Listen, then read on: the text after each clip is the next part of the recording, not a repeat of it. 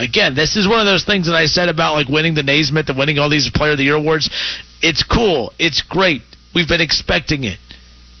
But I don't think it's sunken in yet just how cool this actually is. Like this sounds so weird. It sounds so crazy. Obi Toppin winning all of these awards. He he won the Karl Malone Award earlier today for you know the best power forward in college basketball. The Wooden Award that just uh, came out less than an hour ago. I mean, holy smokes! This kid swept every individual award this season. He played at Dayton. We believe in Dayton. We believe in the Flyers. But not a lot of people outside of this city look at Dayton as a national contender. No one looked at UD and the A10 and said, oh, they're right up there with the Kentuckies and Dukes. And are they? Not on a year to year basis. And I was one of those that believed that, hey, Dayton doesn't have a shot in the A10 to do what they did this year. And yet, here we are. Almost, I mean, had a chance to be a number one seed and had a chance to potentially go on to win a national championship. And I've asked this question before in regards to the more awards that come in for this season, does it make it even does it make it even harder for you to mourn the 2019-2020 season, the NCAA tournament that wasn't? You know, if you know if UD had a you know won 22, 23 games and they were ranked number 19 or 20 in the country, and you were excited for them as a potential nine or a 10 seed, you know it, that's one thing right? Like you know, it, it's one thing if that's the case you, you, know, and then the season, the NCAA tournament doesn't happen, and I don't. I mean, you would always say, "Oh man, I think that they're good enough to win a game or two in the tournament," but you would not have felt as robbed as uh, of of an experience. It would have been disappointing to not see the number 19 Flyers in the NCAA tournament. But we're talking about a team that had a chance to be the number a number one seed. We're talking about a team that had, uh, you know, by being a one seed, you have the path to get to the Final Four, basically, you know, padded for you to get there. Now, I shouldn't say padded because there's a reason that you rarely, if ever, see the four number one seeds in the Final Four. But this was a year that everything just seemed to be going the Flyers' way. Everything that can go their way went their way. 29 and 2. Naismith National Coach of the Year. Naismith National Player of the Year. I'd say that's pretty damn good. And now you had Wooden Player of the Year, Karl Malone Award. I mean, Obi Toppin swept every major award that you could think of, uh, and that's beyond impressive. But like I said, with that being said, this award that feels great. It's another it's another bullet point to put on the resume of the 2019-2020 Flyers, uh, you know, resume. And I, I think it makes it even harder because it's you know always this is always going to be the team that we look back at and say, man, what could have been, what could have been, what could have been. The biggest what ifs you know, we've done that topic in, in years past where we've said, oh, what are the biggest what ifs in sports, you know? What if LeBron had never left Cleveland the first time? What if Shaq and Kobe never parted ways? What if you know they never, you know, what if the Lakers never traded Shaq? Would would Kobe and Shaq have won X amount more titles? You know, what if Archie would have stayed at Dayton instead of you know then you know what I mean? Like we could always play that game with the biggest what ifs, but the biggest what if in all of sports that'll always pain this area will always be what if there was no COVID 19 and there was a 2020 NCAA tournament? What if? To see the Flyers out on the floor, that March, you know, the NCAA tournament themed floors in Indy or in Cleveland first, and then to Indy, uh, the Elite in the Sweet 16 Elite Eight, and then to get to the Final Four. I mean, holy smokes, guys! The biggest what if in all of sports will always be what if the Flyers had a chance with this roster to play in the NCAA tournament? What could have been? It doesn't. I mean, there's postseason awards coming in. The NCAA tournament not happening doesn't take away from the accomplishments of what this team was able to to accomplish this year. But man, every award that came in for Anthony Grant, every award that came in for Obi Toppin, every award that came trickling in, to me, it made it more difficult to deal uh, with the fact that this team was not playing in the NCAA tournament because it was just a reminder of how good this team actually was. They weren't just a good basketball team; they were an elite basketball team this year. UD was an elite team, uh, and you're always going to be looking back at this year, saying, "Man, what could have been. It's the Justin Kinner Show right here on Dayton's ESPN radio station, 1410 Wing AM. Again, tomorrow, Aaron Torres from Fox Sports Radio will be on. Uh, I mean, he has. Not, I mean, he just had on, on the Aaron Torres podcast. He had Obi Toppin on with him, uh, and he has nothing but glowing things to say about the future NBA lottery pick, maybe the number one pick. Who knows? But how cool would that be, by the way? And, I, and I'm curious people's thoughts on this as well. If you could see Obi Toppin play, eh, you know, what's your dream landing spot for him in the NBA? You know, is it Cleveland? Is it the Golden State Warriors? Is it the Atlanta uh, the Atlanta Hawks? I mean, where do you want to see Obi Toppin end up? For me, first, okay, for, so this is how I would rank it. Selfishly, Cleveland, three hours away. You can easily access, you know access him there. You can easily get to Cleveland to watch him on a night in night out basis if need be. Uh, but my concern is is with the Cleveland Cavaliers. I think they're a horribly run organization.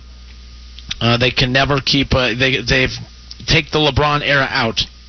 They are always a team picking in the top five. I mean, how many number one picks have they had in the 2000s without LeBron James? Four.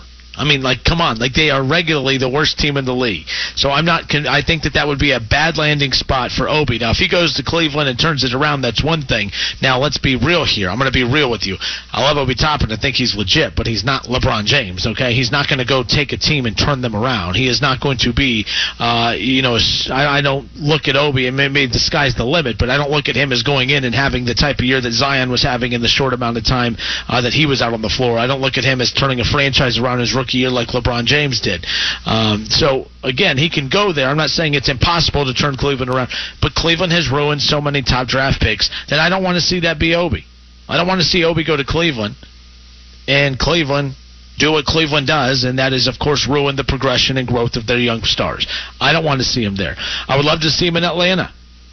I'd love to see him playing with Trae Young. I'd love to see, I mean, with Trae Young's scoring ability and his passing ability, and the fact that the defense would always be still locked in on Trae Young.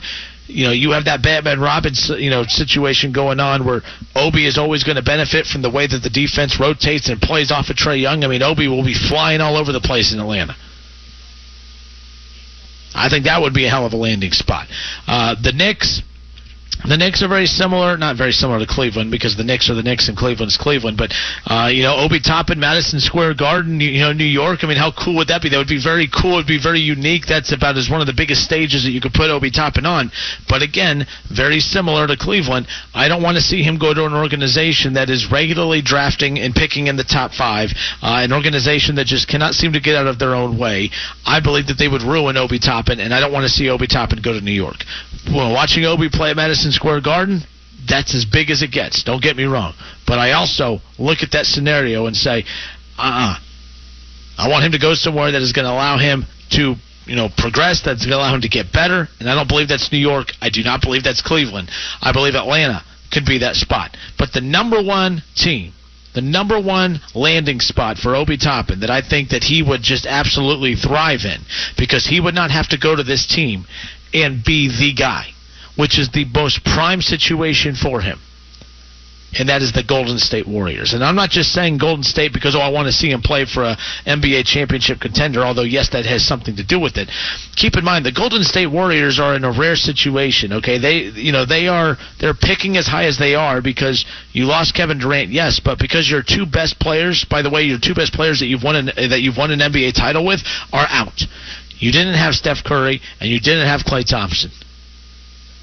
That alone right there is why the Golden State Warriors are not your traditional lottery, you know, not your traditional team picking that high in the draft. They're picking that high because they don't have their two best players. They don't have Klay Thompson. They don't have Steph Curry. They lost Kevin Durant, and although you're not going to get Kevin Durant back next year, you're without Kevin Durant, but you've won an NBA title with Steph Curry and Klay Thompson and Draymond Green before. Can they get back to that same style of play that won them 70 games back in 16? You know, can they get back to that, you know, style of play that led them to an NBA championship in 2015? Absolutely. But I don't think that that roster, I think that they, you know, we've seen how elite that roster can be when you had a star player into the mix.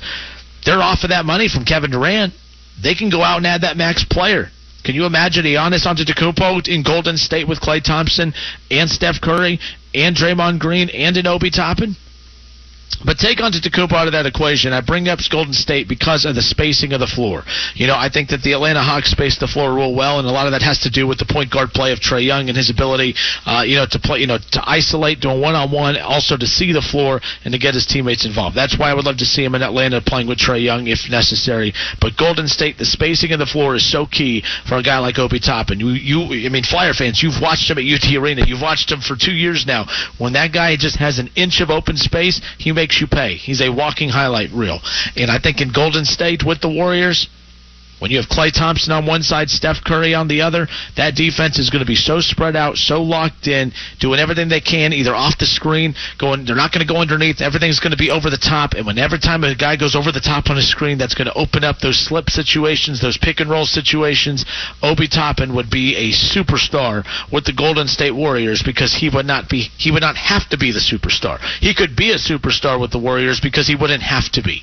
I don't want him to go to Cleveland to carry a team. I don't want him to go uh, to New York to carry a team. I want Obi to go be a role player right off the bat and turn in to that superstar player. To me, the Golden State Warriors would be the most ideal landing spot for him, uh, and it's crazy to me that he's even in that position in the first place. How lucky would he be to end up with the Warriors? Like I said, most teams who are picking at the top of the draft, they're garbage. They're trash. The Warriors' record is trash this year, but they're a trash roster because they're banged up. They're not your traditional team. It reminds me of a few years ago in the NFL. Uh, you just don't draft running backs that high. I mean, you, we've seen teams change that narrative the last few years, but it really started with the the year that the Dallas Cowboys selected, you know, Ezekiel Elliott uh, in 2015. Um, you know, in 2015, when they selected Ezekiel Elliott, it was funny because everyone was like, "Well, why would you? You have number four overall pick. Why would you use it on a running back?" The Dallas Cowboys were not your traditional top five pick. All right, they were they were picking top five not because they were just a horrible organization and a horrible team that year. They were a horrible team that year because you know they lost DeMarco Murray and they also lost Tony Romo. Tony Romo was out hurt that whole year. They ended up not re-signing Murray, and everyone knew just how good Murray was behind that offensive line for the Cowboys. So they were able to take a chance on drafting Zeke Elliott that high because they were they were already a Super Bowl contender. They were Super Bowl favorites that year when they had Murray and Romo healthy. You lost Murray, you lost Romo early, then they were out of the equation. Then you draft Zeke, and all of a sudden it was like, holy smokes, now you have Dez Bryant, you have Zeke, and you have Tony Romo. That was supposed to be the reincarnation of the Troy Aikman, uh, Irvin, and Emmitt Smith days. And it's kind of sad how that ended up turning into Dak Prescott, Amari Cooper, and Zeke. I don't think they really got what they wanted out of that. But you see my point. My point is, is that the Dallas Cowboys picked Zeke and they instantly became contenders because they were already contenders, but because they were without their star players and Tony Romo and Murray, they were in a better position. And that reminds me of the Golden State Warriors right now. Obi Toppin's that missing piece. You could take a chance on him, and he can go there and thrive and not have to be the guy the Golden State Warriors make the most sense. 457 9464. It's the Justin Kinner Show right here on 1410 ESPN Radio. And again, I'm looking forward to tomorrow uh, to, to get a visit with Aaron Torres, and we'll talk more about Obi, NBA, college football. He talks it all. We'll talk it all, and that's coming up on tomorrow's show. Last thing as we close it out, the Justin Kinner Show fan segment. Every Wednesday, I will have a different co-host for about 20 minutes. For a 20-minute segment, you have a chance to be a sports radio host for the day. Go apply, go register at wingam.com to win the Justin Kinner fan segment, uh, you know, contest that we're doing right now. You'll get your picture and all the online elements. You'll get your name and all the on-air promos. Take advantage of that. Beginning next Monday, we will draw our first winner. Next Wednesday, we'll have our first Justin Kinner Show fan segment. That will feature you uh, as my co-host for the 20-minute segment that you will be in complete control. You will pick the topic. You can pick any topic you want and we'll hit the ground running and have some fun. So make sure you go and register for that as well. All right, folks, that wraps it up for us. This has been the Justin Kinner Show on Dayton's ESPN radio station, 1410 Wing AM.